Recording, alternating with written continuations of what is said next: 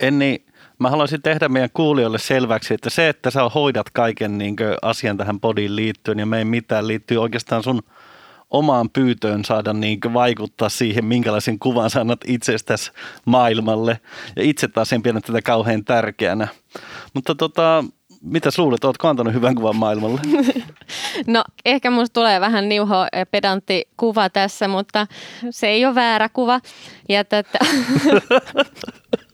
Kamalaa.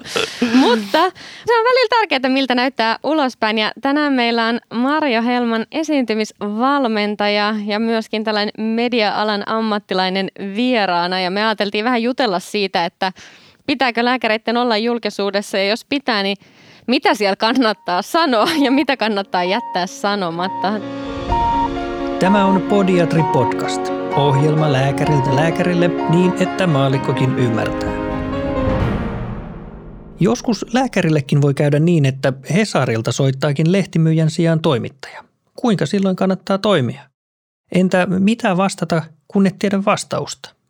Median kanssa toimimiseen ja luontevaan läsnäoloon antaa näkemyksensä esiintymisvalmentaja Marjo Helman. Ohjelman juontavat Enni Sanmark sekä Lassi Laitala ja ohjelma on tuotettu yhteistyössä Böringer Ingelheimin kanssa – Kerro meille Marjo ihan ekaan, että kuka sä oot ja mitä sä teet työksessä silleen vähän laajemmin.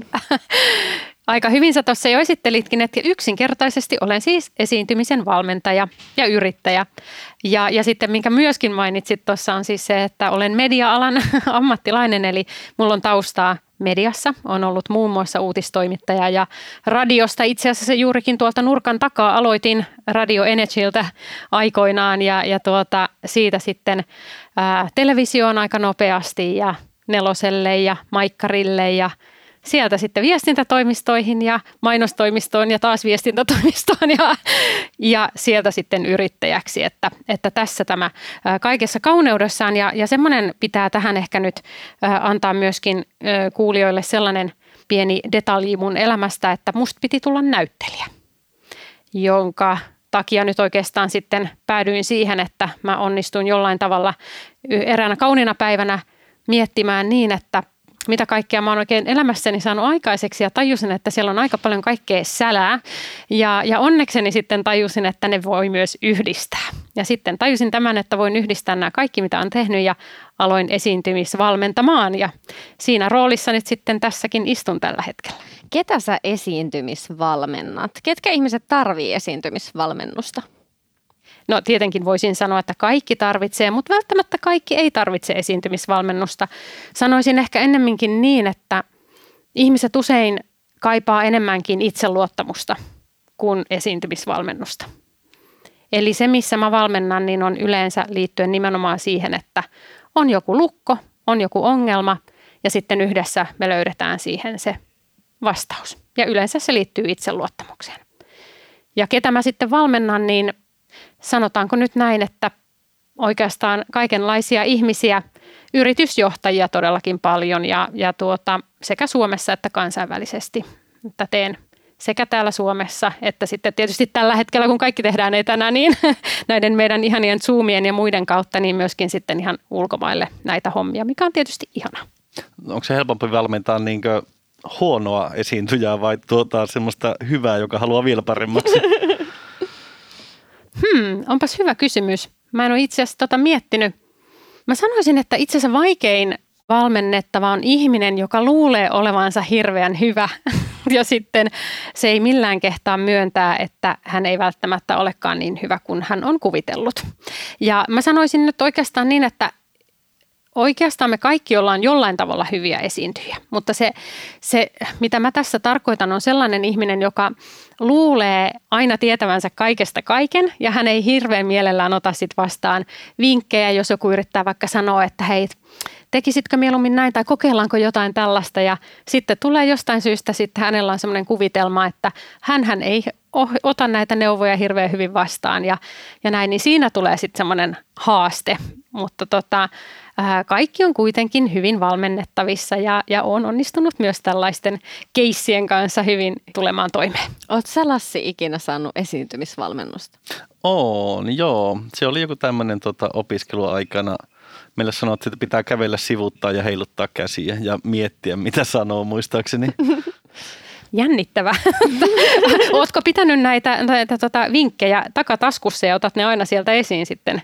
Kyllä, kun nykyään aina kun puhun julkisesti, niin kävelee ympäri sillä levottomasti. Sivuttain. Kyllä.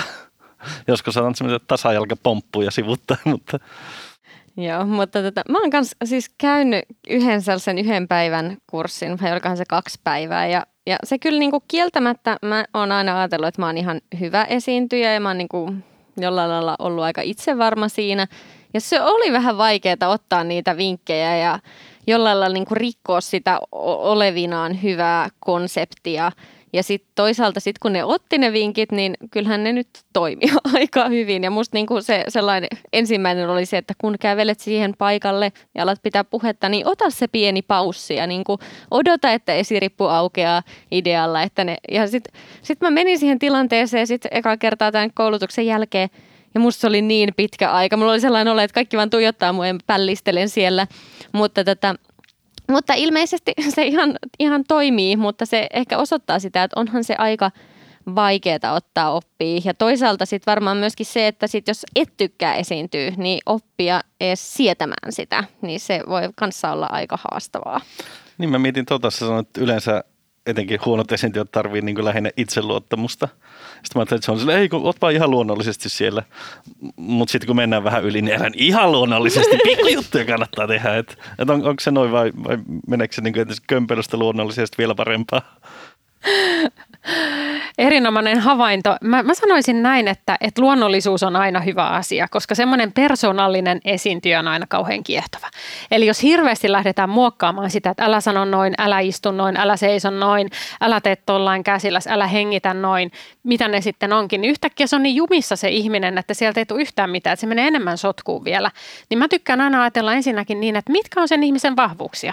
Jos sen vahvuus on, että, että se puhuu tietyllä tavalla, niin lähdetään siitä liikkeelle, että se on selkeästi hänelle luontevaa ja lähdetään sitten katsomaan, että mitä muita äh, sitä tukevia asioita on. Että voidaan sitten ajatella näin, että jos hänellä on vaikka tendenssi puhua äh, nopeasti, se ei välttämättä ole vahvuus, mutta hänen vahvuutensa voi olla myöskin sitten tietty eläväisyys, jolloin sitten lähdetään sitä, että okei, sitä eläväisyyttä voidaankin itse asiassa korostaa ja lähdetään vähän, vähän tuomaan sitä mm, puheen soljuvuutta vähän taaksepäin, ettei, ettei ihan niin, että pidetään niitä taukoja ja näin, että lähdetään sieltä vahvuuksien kautta aina liikkeelle ja etenkin siinä mä, mä todella haluan korostaa sitä, että, että kyllä se autenttisuus ja luonnollisuus on se, mikä meihin ihmisiin, kun me katsotaan toisia ihmisiä, niin se iskee meihin. Enemmän kuin se, että joku konsultti Helman on kertonut, että miten sun pitäisi siellä lavalla olla ja seistä ja hengittää ja bla bla bla bla bla, bla näin.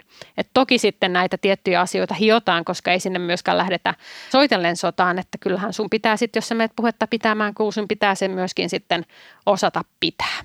Mutta se oma persona pitää myöskin näkyä siellä aina jos me mennään siihen lääkäriyteen ja siihen lääkäreiden esiintymiseen, niin musta tuntuu, että lääkärit on pitkään ollut sellainen ammattikunta, joka on siellä omassa kuopassaan ja välttelee julkisuutta, koska yleensä se on negatiivista ja ei, ei voida puhua mistään ja ei voida puolustautua, mutta tämä, tämä vuosi on tehnyt sen, että lääkärit on ollut aika paljon julkisuudessa ja ja niille on niin kuin, tai jollain lailla niiden on ollut pakko olla julkisuudessa, että ei joku muu esiinny sen asian asiantuntijana.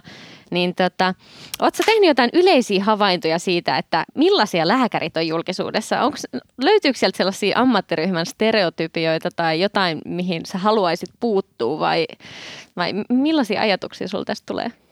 Julkisuudessa olevat lääkärit on lähtökohtaisesti, tai ne mitä mä tiedän, niin on ihan oikealla paikallaan ja he, he, he puhuu fiksuja ja sitähän tarvitaan tänä päivänä varsinkin kun on niin paljon kaiken maailman on fake newsia ja on, on o, jokainenhan meistä on koronan asiantuntija. Sehän on huomattu somessa, että me kaikki tiedämme paremmin kuin, kuin viralliset tahot, että mikä on oikein. Ää, niin tässä maailmassa ja tällaisessa järjettömässä tilanteessa, missä ollaan, niin tarvitaan niitä, jotka oikeasti tietää, mistä puhutaan jonka takia mä haluaisin nähdä yhä enemmän lääkäreitä julkisuudessa ja, ja toivoisin, että niitä vuorovaikutustaitoja ja, ja sitä esiintymistä myöskin lääkäreiden keskuudessa harrastettaisiin ja harjoitettaisiin paljon enemmän. Eli semmoisen luotettavan tiedon välittäminen ja meille tavallisille ihmisille sen saaminen on tällä hetkellä ensiarvoisen tärkeää ja se ei tule varmaan menemään mihinkään, vaikka korona tästä nyt jonain päivänä toivottavasti helpottaa. Toinen asia sitten, mitä mä mietin ehkä enemmänkin sitä, että – ei niinkään ne lääkärit siellä julkisuudessa, vaan ihan asiakkaana, kun menen sinne lääkäriin, niin sehän lähtee jo siitä. Se esiintyminen hän ei ole vain sitä, että se lääkäri istuu joskus kerran kahdessa vuodessa jossain A-studiossa, vaan se, että se esiintyminen pitäisi itse, asia, itse asiassa ajatella niin, että se on joka päiväistä. Ja se kuuluu siihen ammattiin. Ja silloin pitäisi lähteä miettimään sitä, että osaako se sen vuorovaikutustaidon tarpeeksi hyvin se lääkäri. Eli esiintyykö hän ammattinsa edustajana – sillä tavalla, kun me asiakkaat toivottaisiin, että hän esiintyy.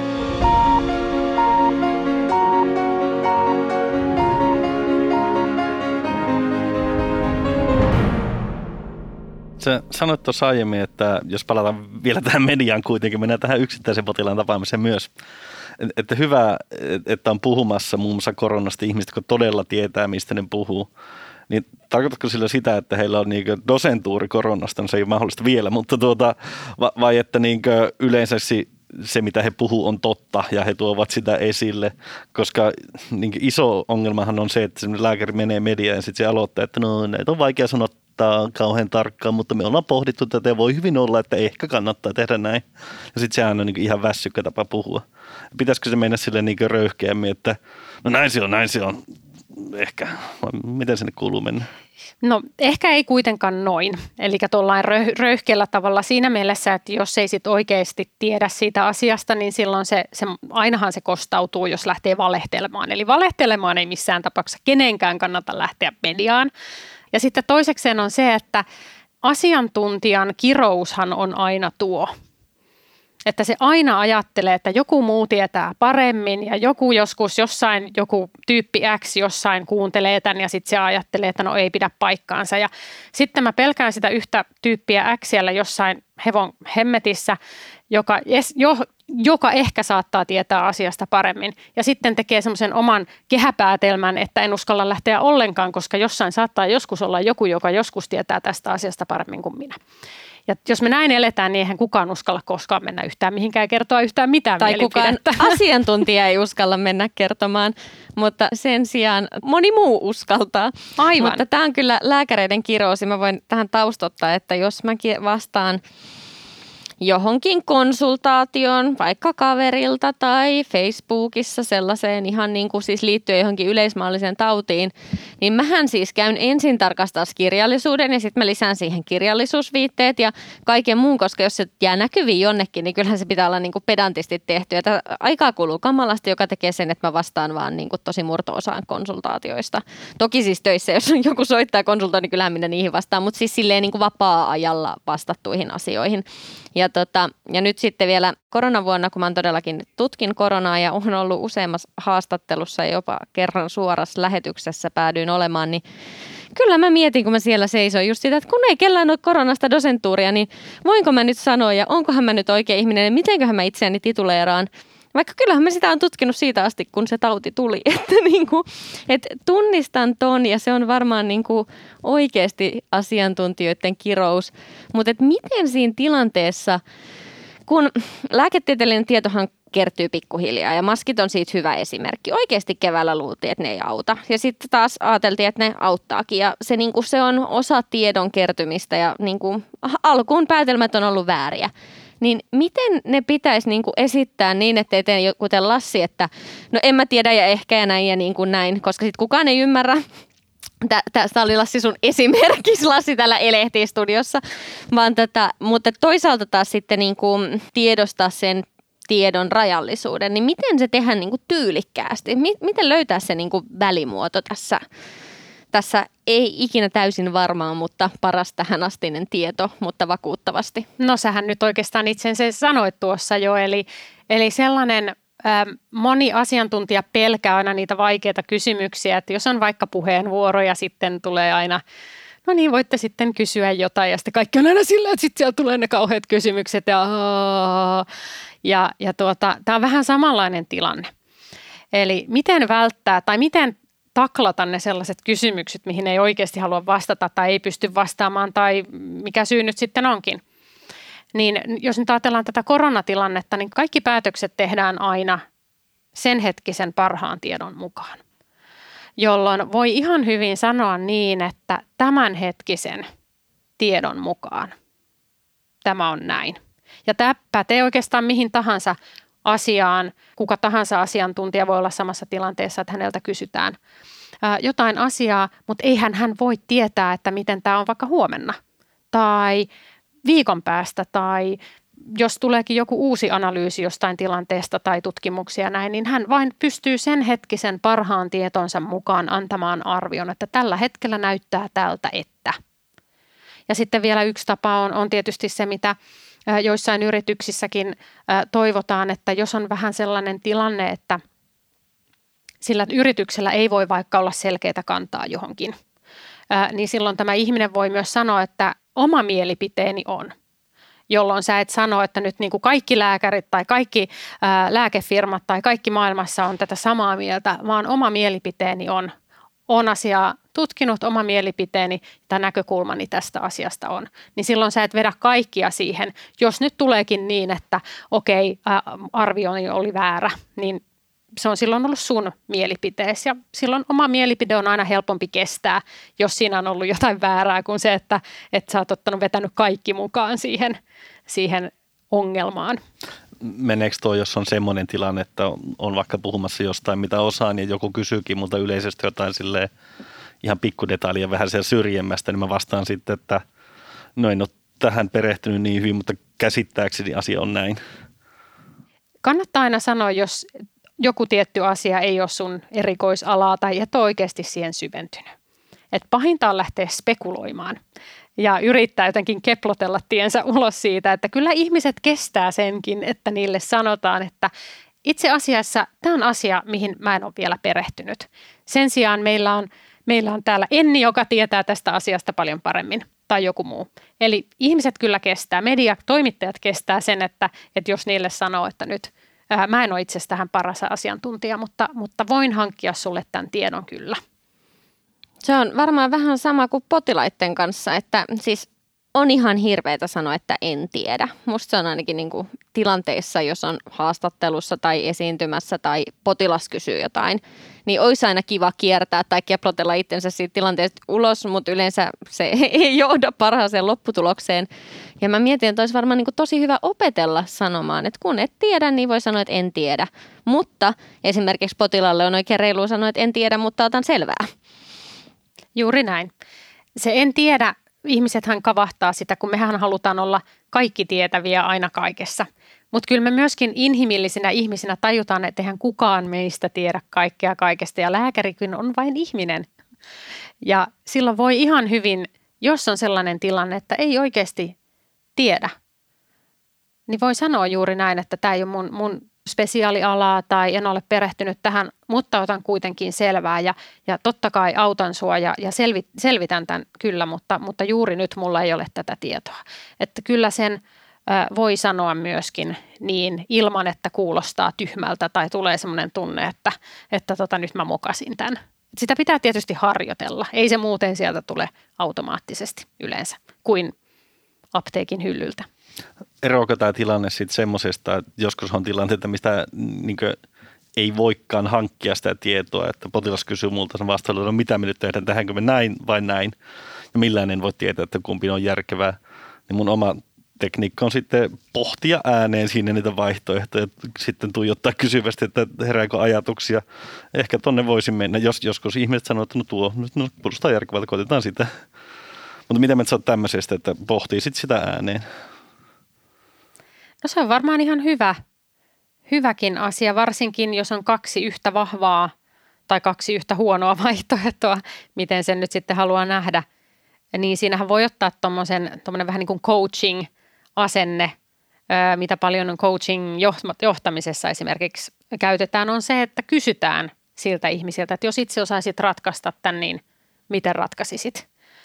Että sä kysyt siltä ihmiseltä. Se on ihan varmasti hyvä vaihtoehto. Yes. Selvisit tästä.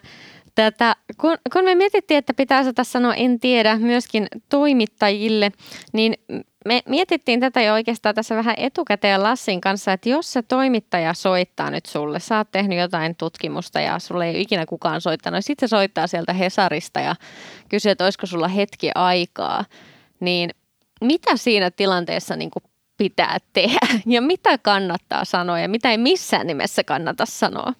Mun on pakko kertoa, että mulla on siis soitettu useasti hei Hesarista joku päivä ja aina mä ajattelin, että nyt mua vihdoin haastatella ja sitten ne aina tarjoaa sitä Hesarin tilausta. Oot se jo silleen niin kuin, sori, oh, tätä tapahtuu toistuvasti.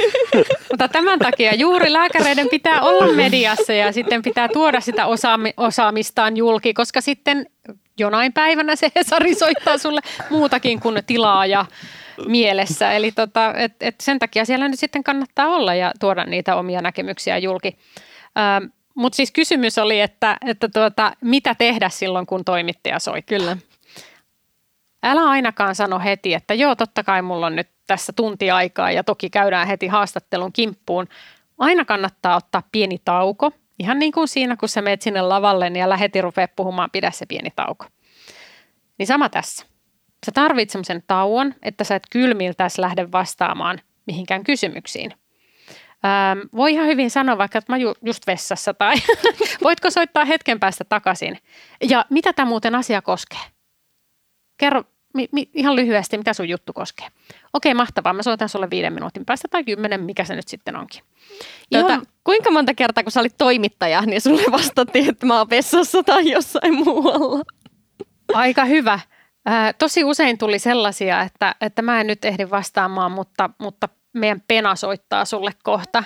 Eli tällaisia tuli tosi usein. Äh, mutta mun mielestä vessa ei ehkä – kauheasti silloin Mä en ainakaan muista, mutta mä jotenkin, mä oon jotenkin itse, itse ajatellut, että musta tuntuu, että mä oon aina jotenkin, aina kun puhelin soimassa vessassa. Niin tota, tai menossa vessaan. En toki istu siellä sen puhelimen kanssa, tai en ainakaan myönnä, mutta, tota, mutta, mutta aina olen jossain just silleen, että sit siellä kaikuu ja sitten pitää sanoa, että mä oon vessassa. Okay, no, mutta, mutta joo, e, aika niin. lisä oot vessassa mm, mm. ja sitten pyydät soittaa vähän ajan päästä. Juuri näin. Se kannattaa tehdä, koska sitten sä saat ajan miettiä, että mitä sä vastaat tähän tähän, varsinkin jos on joku semmoinen aihe, mistä tiedät, että saattaa tulla vähän, vähän tota mutkikasta, kuten nyt esimerkiksi tässä koronatilanteessa – Tota, onko tämä joku semmoinen peli, jota pelataan toimittajien kanssa? Koska siis voisin kuvitella, että toimittajat saa parempia juttuja, jos ihminen ehtii valmistautua heidän kysymyksiin, jolloin siihen voisi sanoa, että okei, okay, sovitaan aika, että mä selvittelen vähän asioita, että mä vastaan paremmin. Vai onko se jutut vaan niin paljon mehukkaampia, jos sä saat jonkun sieltä niin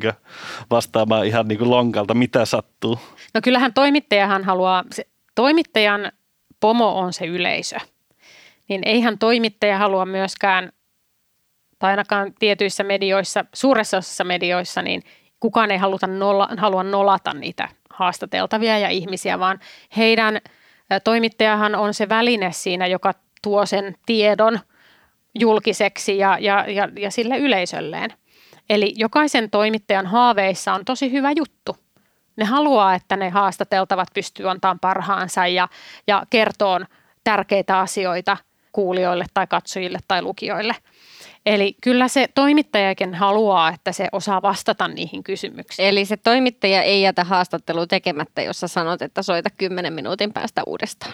Ei, mutta se kannattaa tarkistaa, koska jos se sanoo, että mulla on oikeasti tosi kiire, niin se, sä kysyt, että onko sulla viisi, että voinko mä soittaa viiden minuutin päästä vai kymmenen minuutin päästä. Ja jos se sanoo, että mulla on tosi kiire, niin soita ihan tosi nopeasti, kun pääset sieltä vessasta.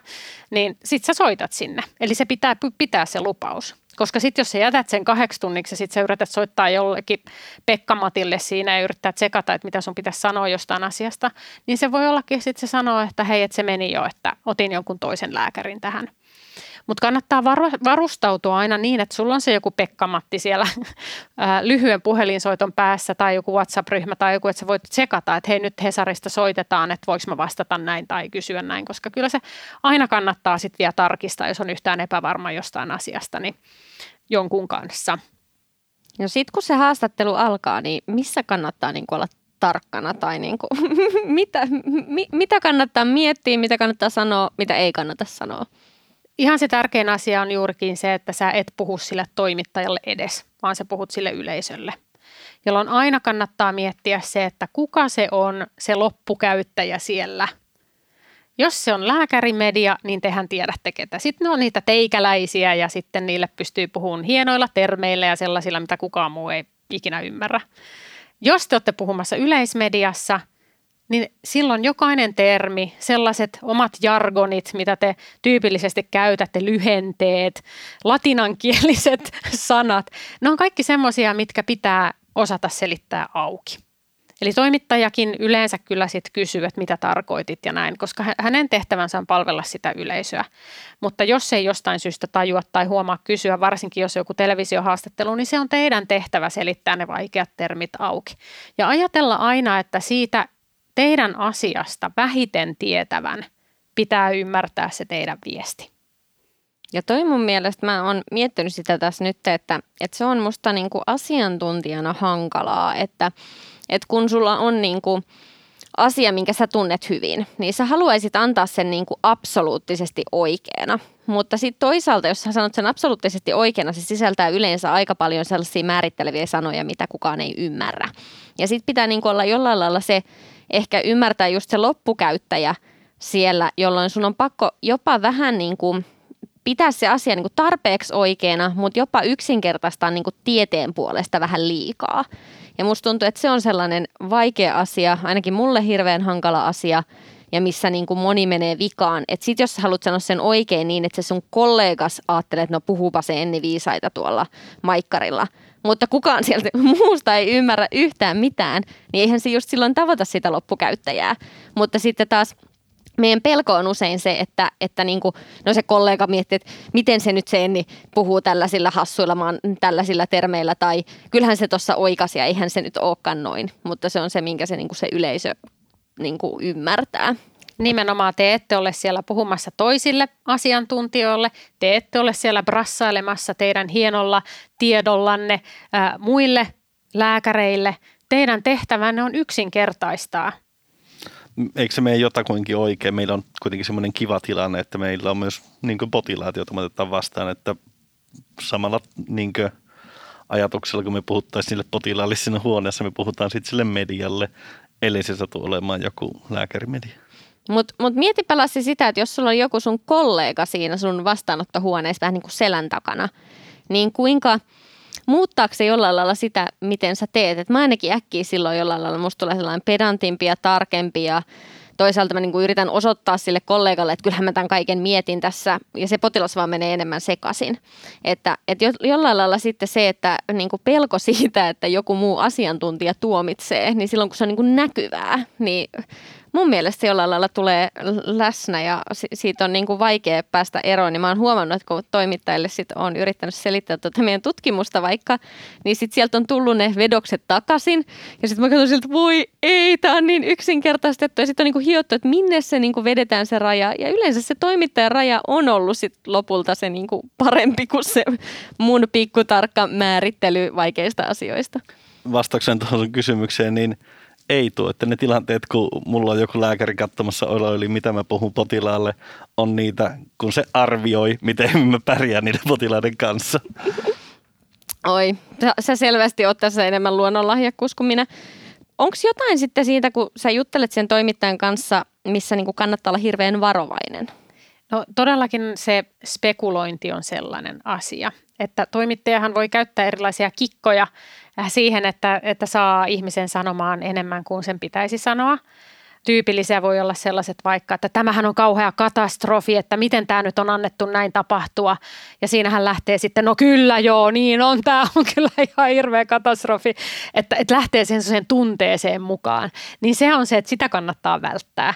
Että meillä on tiettyjä medioita, jotka ehkä tekee sitä enemmän, mutta voisin kuvitella, että sitten suurin osa kuitenkin edelleen on, että ei, ei lähde, että, että semmoisissa kriisitilanteissa helposti haetaan sit, mikä nyt tietysti tässä on ollut jollain tavalla päällä tämä koko 2020, niin, niin siinä ehkä tällaisissa voidaan sitten hakea sitä, että tämähän on ihan nämä päätökset, on ollut aivan sekavia ja mitä mieltä sä oot tässä. Ja sano nyt rehellisesti, miten tässä nyt on oikeasti hallitus onnistunut näiden koronarajoitusten puitteissa ja mitä mieltä sä nyt oikeasti tästä olet. Ja että tällaisilla niin kuin haetaan sitä sellaista, että tulisi joku mehevämpi juttu ja lääkäri tuomitsee hallituksen toimenpiteet et, et tällaisista kannattaa, kannattaa aina olla, olla, kun lähdetään hakemaan sitä tunnetta, niin pitäytyä kuitenkin siinä, ettei lähde mukaan siihen spekulointiin ja tämmöiseen katastrofaaliseen viestintään. Onko tässä niin väli, että mihin median antaa, niin jos se menee lehteen,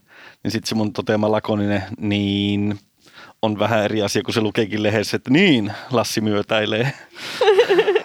Mutta sitten toisaalta radiossa mä sanon silleen, niin, niin sitten sitä on vähän vaikeampi kääntää silleen, että mä olisin samaa mieltä.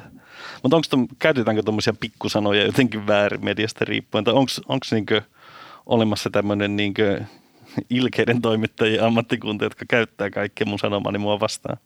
Ei, ei. Siis mediahan on mahdollisuus. Ei kenenkään toimittajan tehtävä eikä myöskään kuulunut journalistin hyvään etiikkaan nolata ihmisiä tai saattaa heitä huonoon valoon tarkoituksella. Ja, ja tota, myöskin se, että tämmöiset niin sanoitte näin, niin nehän voi olla joskus oikein kuvaavia. Että jossain tapauksessa toimittajan ehdottomasti kannattaa sellainen laittaa, jos se sanotaan jotenkin painokkaasti, mutta kirjoitettuun tekstiin hän aina sitten kertoo kyllä, että niin. Hän sanoo painokkaasti tai painottaa – ja siihenhän kuvaillaan sitten, miten se sana on sanottu. Kun sitten sanot sen radiossa tai TVssä, niin sehän tulee sellaisena ulos, kun se tulee.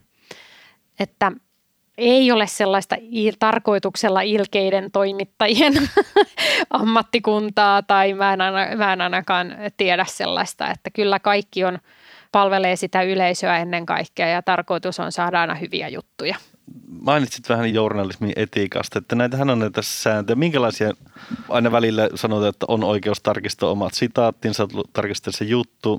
Mitä oikeuksia haastattelun antajalla nyt sitten on vai onko mitä? Ja mitä haastateltavan pitää itse pyytää ja mikä niin kuin tarjotaan aina? Varmaankaan mitään semmoista ei oikeastaan tarjota, riippuen tietysti toimittajasta. Ei ole sellaista, että toimittajan on pakko tarjota esimerkiksi omien sitaattien – tarkastusoikeutta. Sitä voi pyytää. Suurin osa, kenen kanssa mä oon tehnyt töitä esimerkiksi, niin aina sanoo, että hei mä jätä, laitan tämän jutun sulle luettavaksi tai mä laitan sun sitaatit, kun on saanut tämän kirjoitettua tai ja moni laittaa ihan koko jutun ja sanoo, että tarkista onko faktat oikein ja muuta. Että kyllä suomalainen toimittaja on hirveän joviaali ja ymmärtäväinen, koska todellakin me, ollaan aika pieni porukka täällä, niin halutaan aika monesti sitten samat ihmiset on, on monessa mediassa haastattelussa ja tutustutaan toimittajiin ja näin, niin ei kukaan halua toinen toiselleen olla ilkeä tarkoituksella. Eli, eli kyllä ne antaa hyvinkin tarkastaa ainakin ne omat sitaatit. Ää, mutta se, mitä ei kannata lähteä tekemään koskaan, on siis se, että jos sä saat sen jutun luettavaksi, niin ei kannata lähteä sanomaan, että tämähän on aivan siis, mitä sä nyt tällainen oot tämän kirjoittanut. Että se on sitten viimeinen kerta, kun se todennäköisesti sua haastattelee. Ja tässäkin tullaan siihen vuorovaikutustaitoon. Että pitää osata sanoa se tietyllä tavalla. Ei niin, että hei, kiitos jutusta, kirjoitin sen uusiksi, vaan niin, että hei, hyvä juttu, kiitos tosi paljon tästä voisitko vielä miettiä, että voisiko tuon yhden asian sanoa näin vai näin? Eli kannattaa olla siinäkin rakentavia. Ja todennäköisesti sitten toimittaja sanoo, että hei, hyvä pointti. Itse asiassa toi kannattaakin, toi oli parempi näkökulma tai näin. Mutta ei kannata lähteä siitä, että tosiaan kirjoittaa sen jutun uusiksi tai näpäyttää toimittajaa myöskään haastattelussa. Että semmoinen näpäytys, niin helposti sitten kyllä tulee esimerkiksi uutisjuttuun, ne jättää sen sinne ihan vaan sen takia, että se on aika – se on semmoinen kannanotto. Joo, ja toi on varmaan sellainen, mikä on niin kuin hyvä muistaa jollain lailla, että vähän sama, että jos meille tulee potilas vastaanotolle, joka kertoo, miten hänet pitää hoitaa, niin se vähän nostaa välillä karvat pystyyn, että, että sä tulit mun vastaanotolle, mutta sit sä niin kuin sanelet mulle ehdot. Niin se, että me muistetaan, että jos me korjataan toimittajuttu, vaikka se olisi niinku ihan hyvällä sille, että hei, mä huomasin kirjoitusvirheen tyyppisen, niinku, niin sitten se on myöskin toisaalta se on sen toimittajan työ kirjoittaa se juttu, jolloin se voi niinku tuntua siltä, että hyppää sen toisen niinku tuntille tai jollain lailla puuttuu sen työn tekemiseen. Ja kyllähän se voi kivalla tavalla sanoa. Kyllä. Eihän ne halua, että siellä on kirjoitusvirheitä tai numerot väärin. Nehän on tyypillisiä, että – että on, on, on, se data on, on, on vähän jotkut numerot heilahtanut ja muuta, niin totta kai ne aina kannattaa tarkistaa. Ja sitten jos huomaa sellaisen, niin, niin sanoo siitä ystävällisesti, että ihmisiä, ne, ihmisiä me kaikki ollaan ja kyllä yleensä ihmiset ottaa toisen ihmisen kommentit ihan, ihan rakentavasti vastaan. Mutta sä sanoit siitä, että saa yleensä tarkastaa to- koko jutun. Onko se niin, että sitaatit voi niinku vaatia tarkastettavaksi vai pitääkö se sopia siinä jo ennen kuin sä annat sen haastattelun? No se kannattaa sopia ihan oikeastaan missä vaiheessa tahansa, että, että yleensä siitä ei välttämättä heti ilmoiteta, että hei muuten sitten sinä saatkin tarkastaa nämä, vaan sä voisit sanoa, että voitko lähettää mulle mun sitaatit muuten sitten, kun oot, tämän, oot saanut tämän purettua. Niin kyllä ne aina sanoo, että joo. Ja, mutta se, että semmoista ei kannata vaatimalla lähteä vaatimaan sellaista, että minä haluan sitten tarkastaa koko jutun, koska sitten se, se ei kuulosta myöskään. Sitten tuntuu toimittaja just, siltä, että sä et niin kuin luota häneen tai hänen ammattitaitoon ja sitten sä oot siellä koko ajan niin kuin kärppänä oikomassa kaiken, kaikenlaisia pilkkuvirheitä, että, että sekään ei myöskään anna mairittelevaa kuvaa sitten susta. Joo, ja tässä on varmaan se sellainen iso, että kyllä mä ainakin tunnistan sen, että aika moni, tai kun me tästä, tästäkin jutusta vähän niin kuin puhuttiin etukäteen, niin monesti tulee jotenkin se, että miksei otsikko osaa tarkastaa, tai että jollain lailla siihen niin kuin kulminoituu se sellainen, niin kuin, että et mä veikkaan, että se ei ole taas sit sieltä haastateltavan puolelta edes sitä, että se jollain lailla ajattelisi, että se ei luota, vaan se pelkää, että sinne on otettu jotain sellaista ehkä, mitä et itsestäsi haluaisi kuitenkaan nostaa. Mutta onko siihen joku syy, miksi otsikkoa yleensä ei saa tarkastaa? Korjaako ihmiset muuten aina sen? Tai siis... Otsikko on sellainen asia, että se saattaa muuttua ihan loppumetreille. Ja usein se toimittaja ei itse edes välttämättä vastaa siitä otsikosta. Okei, eli se tulee jostain vielä ylempää se voi ihan muuttua siinä, että todetaan just tyyli leikkauspöydällä, että tämä olisikin parempi otsikko. Okei. Okay. Tai että meillähän onkin jo kaksi juttuja, jos on vähän samantyylinen otsikko, ja kun ne on nyt sam- samalla ajolistalla täällä, ja tämänhän piti tulla vasta huomenna, mutta nyt se, tuli, nyt se nostettiinkin tähän tälle päivälle, ja näissä on vähän samantyylinen otsikko, niin tätä toista pitää vaihtaa. Okei, no tämä selvitti sen. ihan järkevältä. Kyllä. Eli se ei ollutkaan se suuri juorun hakusuus siellä taustalla. Mediassahan on tällä hetkellä sellainen datalähtöisyys, että siellä tosi hyvin seurataan sitä, että mikä vetää ja mikä ei vedä. Ja kyllä nopeasti voidaan muuttaa otsikkoa ja, ja ingressiä ja kuvatekstejä ihan sen datan perusteella. Että sä näet koko ajan siellä jossain Hesarissakin, sä näet sieltä valotaululta, isolta näytöltä, että missä, missä trendaa, minkäkinlainen otsikko. Tuolla medialla on tollainen, meillä on tällainen. Toi sana on jotenkin nyt, mikä iskee ajan hermoon. Vaihdetaan mekin tuohon sanaan. Ja näin, että kyllä, se, kyllä sitä koko ajan tutkitaan ja se on hyvin paljon se data ja analytiikka on se, mikä säätelee myöskin se, että miksi ne otsikot on sellaisia kuin ne on. Siis hetkinen, millä aikajanalla niinkö jossain Ihan koko net- ajan. Se niin reaaliaikaisesti vai silleen, että no tämän kuukauden Joo. Okei, okay, koko Muutaman ajan. minuutin välein se niin kuin päivittyy. Lassi, sä elät ihan vanhassa se, maailmassa kuukauden välein. Sitten kun joku lähettää sähkeen. Niin, mä luen lehdet aina viikon myöhässä. ja sähköpostit kuukauden. Tota, mediasta ehkä vähän sellaiseen tavanomaisempaan, mihin jokainen joutuu tai tarviiko joutua, mutta iso osa joutuu jossain vaiheessa pitää vähän niin kuin hissipuheen tai esittelemään itsensä tai projektinsa tai jotain muuta. Niin olisiko sulla antaa meidän kuuntelijoille jotain hyviä vinkkejä sille esiintymisvalmentajana, että mitkä on ne olennaiset asiat, mitkä siinä hyvässä hissipuheessa tai hyvässä esittelyssä, kun sä esittelit itsesi, niin suomalainen on, että no mä oon Enni ja no mä oon, mä oon melkein valmis lääkäri ja, ja ehkä mä vähän tutkin tota ja näin ja sit se on tosi tylsä ja vähättelevä ja muuta, niin, niin kuin mitä pitäisi nostaa ja miten ne asiat kannattaisi tuoda? Tämä on muuten se kohta, missä mun ja Enni niin tämä viestinnällinen osaaminen eroaa. Siis mikä on hissipuhe? No se tulee tästä elevator pitch siitä, että sun pitäisi 30 sekunnissa, kuinka pitkään se hissimatka nyt kestääkin, niin sun pitäisi siinä pystyä esittelemään joku bisnesidea äh, esimerkiksi mahdolliselle sijoittajalle ja, ja sulla on se, se määrä aikaa ja sitten se sanoo sitten ne hissinoven taukeen, jos et sä ole siinä ehtinyt häntä vakuuttamaan, niin sitten rahahanat menee kiinni saman tein. Wow, kai tämä perustuu johonkin niin historialliseen tapaan. Kyllä, varmasti No näin mietin on. niitä jenkkien korkeita rakennuksia ja hissejä ja muuta. Mutta siis tämä on, tää on mun mielestä niin kuin levinnyt jollain lailla siihen sellaiseen, että aika moneen asiaan sun pitäisi niin kuin nopeasti saada ihminen kiinnostumaan susta tai sun projektista tai jostain muusta. Kyllähän kaikki haluaa itseään tai jotain itseensä liittyvää myydä ajatuksena, on se sitten työhön tai vapaa-aikaan liittyvää. Niin mitä tollasessa, sulla on minuutti tai kaksi aikaa, niin mi, mi, minkä, miten se rakentaa ja millaisia elementtejä ihmiset kaipaa niihin? Pitää ensin lähteä aina siitä, että kelle sä oot menossa sen kertomaan. Eli ei ole sellaista välttämättä yhtä oikeaa tapaa kertoa jokaiselle mahdolliselle kohdeyleisölle se sun tarina. Eli pitää lähteä siitä, että kun mä menen nyt noiden ihmisten eteen, nyt ne on nämä sijoittajat ja nyt ne on ne lääkärit ja nyt, ne on, nyt se on toi media, niin millä tavalla mä heille kerron tämän mun tarinan. Ja toki mä käytän nyt sanaa tarina nimenomaan, koska se on se sun, mikä susta tekee uniikin, mitkä on niitä asioita, mitkä on mielenkiintoisia sun tarinassa. Niin nehän on hyvä olla siellä. Et jos sä mietit sitä, että moi mä oon Enni, mä oon sen ja sen ikäinen, mä oon melkein lääkäri, ää, joo seuraava. siis nehän on näin, tyypillisesti kyllä. näitä, koska ei me keksitä siinä juuri mitään. Äh, niin sitä pitää harjoitella. Ja sitten kun meillä koko ajan tulee eri, meillä on paljon erilaisia rooleja ja me, o- me ollaan opiskeltu ja me ollaan oltu maailmalla ja meillä on työkokemusta, niin sun pitää miettiä sieltä, että mitkä olisi nyt ne kiinnostavimmat asiat, mitä se yleisö haluaa, mikä sitä yllättäisi, mikä niille olisi oivallus ja semmoinen tieto, mitä ne tässä kohtaa multa haluaisi. Eli kaikki lähtee sieltä yleisöstä aina. Ja sitten toisekseen tuollaisessa, jos ajatellaan niin kuin elevator pitch tai tämmöisessä hissipuheessa, niin senhän on hyvä olla myyvä.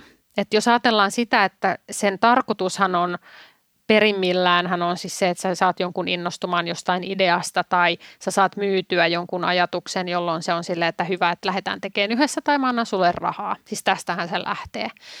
Niin semmoinen ihan perusesittely niin ei välttämättä ole tämmöinen pitch-tilanne, mutta se voi olla jolloin pitää myös miettiä se, että jos mä tuun tähän podcastiin, niin, niin haluanko mä myydä jotain, haluanko mä kertoa ö, mun tarinan sieltä, että musta piti tulla näyttelijä ja, ja näin, joka vähän tuo sitä kontekstia siihen, miksi mä istun täällä.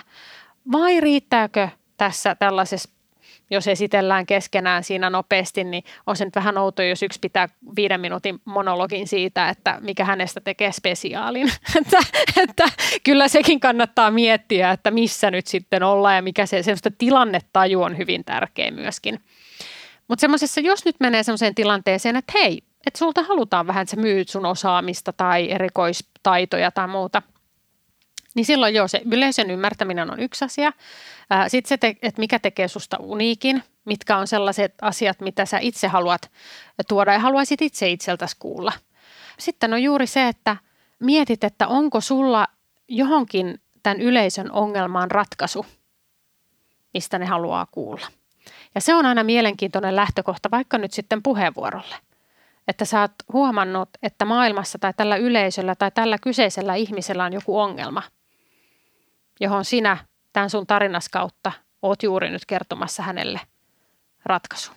Ja siitä lähtee aika hyvä pitch, kun rupeaa sen, sen kautta miettimään.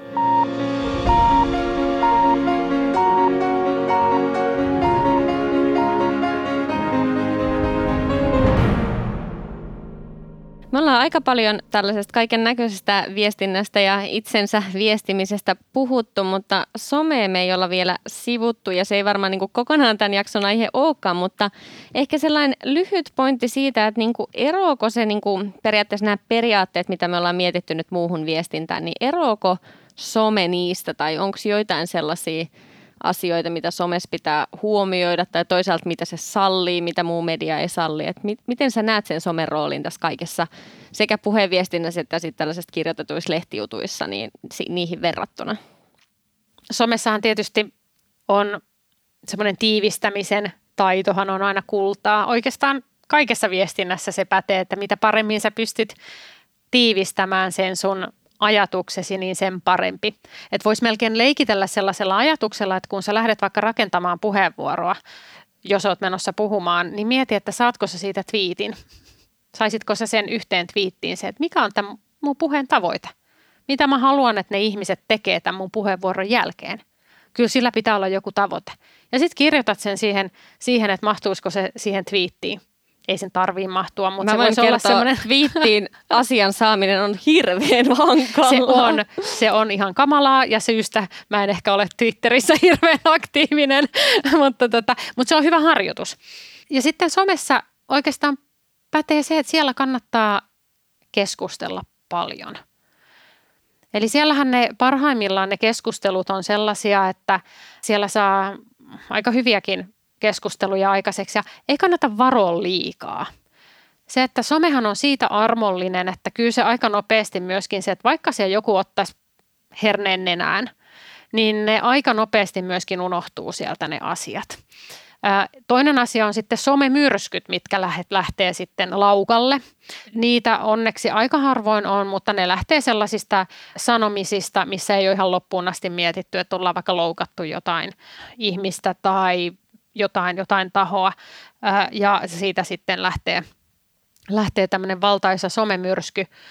Mutta sanoisin, että ei siellä kuitenkaan kannata pelätä mitään ihan siitä syystä, että, että kyllä siellä se markkina niin sanotusti hoitaa myöskin sitten että jos siellä nyt joku lähtee ää, ihan hirveästi teidän sanomisianne ylitulkitsemaan tai vääristelemään, niin monesti siellä on keskustelijat, jotka sitten on silleen, että jätetään toi yksinään urputtaan tuohon noin, että ignorataan sitä ja jatketaan noiden muiden kanssa keskustelua, että kyllä siellä ihan rohkeasti voi olla.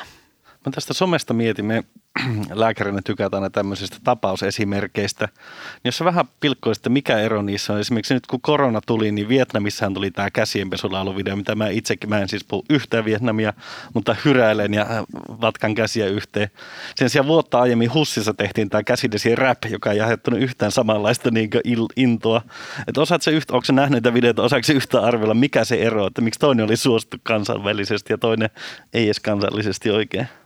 Olisiko siinä joku tämmöinen, miten mä nyt sen voisin sanoa, semmoinen tietynlainen äh, autenttisuus ja semmoinen välittömyys, mikä helposti kaikella rakkaudella rakastan suomalaisia ja meidän, meidän tämmöistä niin kuin tietynlaista tapaa olla omina itsenämme. Se on kansainvälisestikin hyvin arvostettua itse asiassa. Me vähätellään hirveän paljon sitä, että miten hyviä esiintyjiä me itse asiassa ollaan.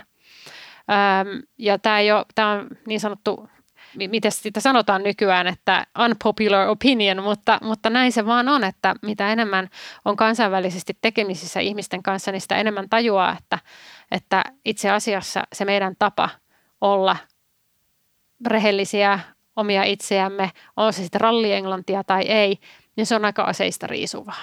Ja siinä ei ole mitään semmoista turhaa niin kuin pönötystä yleensä tai semmoista tehdään itsestä hirveätä numeroa ja on savukoneet ja on niin kuin pyrot ja kaikkea, että, että ollaan niin kuin olevinaan niin sanotusti. Ää, ja se on ollut viime aikoina trendi somessa esimerkiksi se, että on semmoinen autenttisuus ja tuodaan sitä itseä esiin semmoisena kuin kun ollaan ja, ja, ja, ja näin. Ja siitä on kaukana se semmoinen bling bling ja kiiltokuvamaisuus ja se on ollut tosi out pitkään. Eli me suomalaisissa Suomessa on paljon sellaisia hienoja puolia, mitä, mistä mun mielestä pitäisi puhua enemmän. Et, et, et kun saadaan vielä se vuorovaikutustaito siellä, siellä kuntoon ja katsotaan ihmisiä silmiin ja tervehditään ja ollaan ystävällisiä. Semmoinen ihan perusvuorovaikutus on, riittää siihen kyllä. Mutta nyt mä unohdin sun kysymyksen, kun mä rupesin jauhamaan tästä. joo, se oli vähän epäreilu. Mä en ole katsonut sitä niin monta Aivan, kertaa sitä just niin näin. Mutta joo, mä voisin, mä, joo eli, eli en vastannut oikeastaan taaskaan tähän kysymykseen. Mutta joo, Upea mä sanoisin, esimerkki tästä väistöstä, kiitos, kiitos. Kyllä, kyllä juuri näin. Mutta mut voi olla, että siinä on joku semmoinen mukaansa tempaava ehkä autenttisuus, että se ei ole sitten välittynyt se äh, suomalaisten parhaimmillaan hauskakin tapa olla vähän Kimi noloja. Räikkösmäisiä sellaisia. sellaisia Mutta jos sellaisia, ei ole että- aidosti sitä, Niin, että niin. et varmaan niin kuin, jos mä summaan meidän pitkää ja polveilevaa keskustelua, niin varmaan sellainen tietty niin kuin aiteus ja uskallus olla oma itsensä, on se sitten telkkari tai lehti tai some. Ja niin kuin ehkä uskallus kuitenkin antaa vähän enemmän kuin, niin kuin että luottaa siihen kuulijaan ja luottaa siihen toimittajan ja luottaa ehkä siihen someenkin ja olla pikkasen vähemmän varovainen, niin se voisi niin kuin johtaa jopa parempaan lopputulokseen, jolloin meitä kohdellaan nätimmin, koska ei, niin kuin, ei jää kylmäksi ulkopuolelle, ei jätä itseään niin kuin korkealle taakse, vaan jotenkin antaa vähän itsestään, niin ihmiset on meille armollisempia. Kannattaa muistaa sellainen nyrkkisääntö, että mikä tulee oikeastaan kaikkeen viestintä ja myöskin etenkin siellä somessa olemiseen, on se, että jos ajattelette teitä nyt vaikka lääkärikuntaa, niin teistähän tälläkin hetkellä puhutaan. Jossain käydään isoakin keskustelua ja jossain vähän vähemmän, mutta ihan taatusti teistä puhutaan. Teidän ammatistanne, teidän edustajista puhutaan tälläkin hetkellä somessa ja mediassa ja vaikka missä. Niin silloin voi aina miettiä, että onko mun parempi osallistua siihen keskusteluun, olla mukana siinä keskustelussa, kenties tarjota uusia näkökulmia, viedä sitä keskustelua sellaiseen suuntaan, mihin mä haluan, että se voisi mennä. Vai kannattaako jäävätä itsensä kokonaan keskustelusta, pistää pää pensaaseen ja toivoa, että se menee ohi? Mitäs Lassi tehdään? Uh, pensat kyllä kiinnostaa, mutta kyllä ehkä, ehkä mielelläni osallistun tähän keskusteluun jatkossa. Juuri Mä näin. mietin, onko, ne, onko näin, että se kes, tai tämmöisen viestinnän pointit ei olekaan kävellä sivuttaa ja heiluttaa käsiä, vaan tota, kyllä olla oma itsensä, mutta kiinnittää huomiota yleisön, kelle puhuu ja ehkä vähän etukäteen miettiä, mitä aikoo sanoa. aina kannattaa valmistautua ja miettiä, mitä, mitä aikoo sanoa etukäteen. Ja, ja se yleisön, yleisö on aina tärkeä. Oot sitten mediassa tai oot esittelemässä itseäni. Se kannattaa aina miettiä, että kelle ollaan puhumassa. Eli mun valmistautuminen näihin jaksoihin ei olekaan ollut turhaa. Kiitos Marjo. Kiitos, Hyvä, mahtavaa. Kiitos paljon. Tämän Podiatri-podcast-jakson vieraana oli esiintymisvalmentaja Marjo Helman. Ohjelman juonsivat Enni Saanmark sekä Lassi Laitala.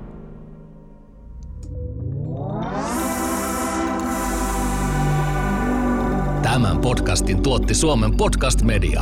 Seuraa sarjaa Spotifyssa tai suosittele sitä muille antamalla arvostelusi Apple Podcastissa.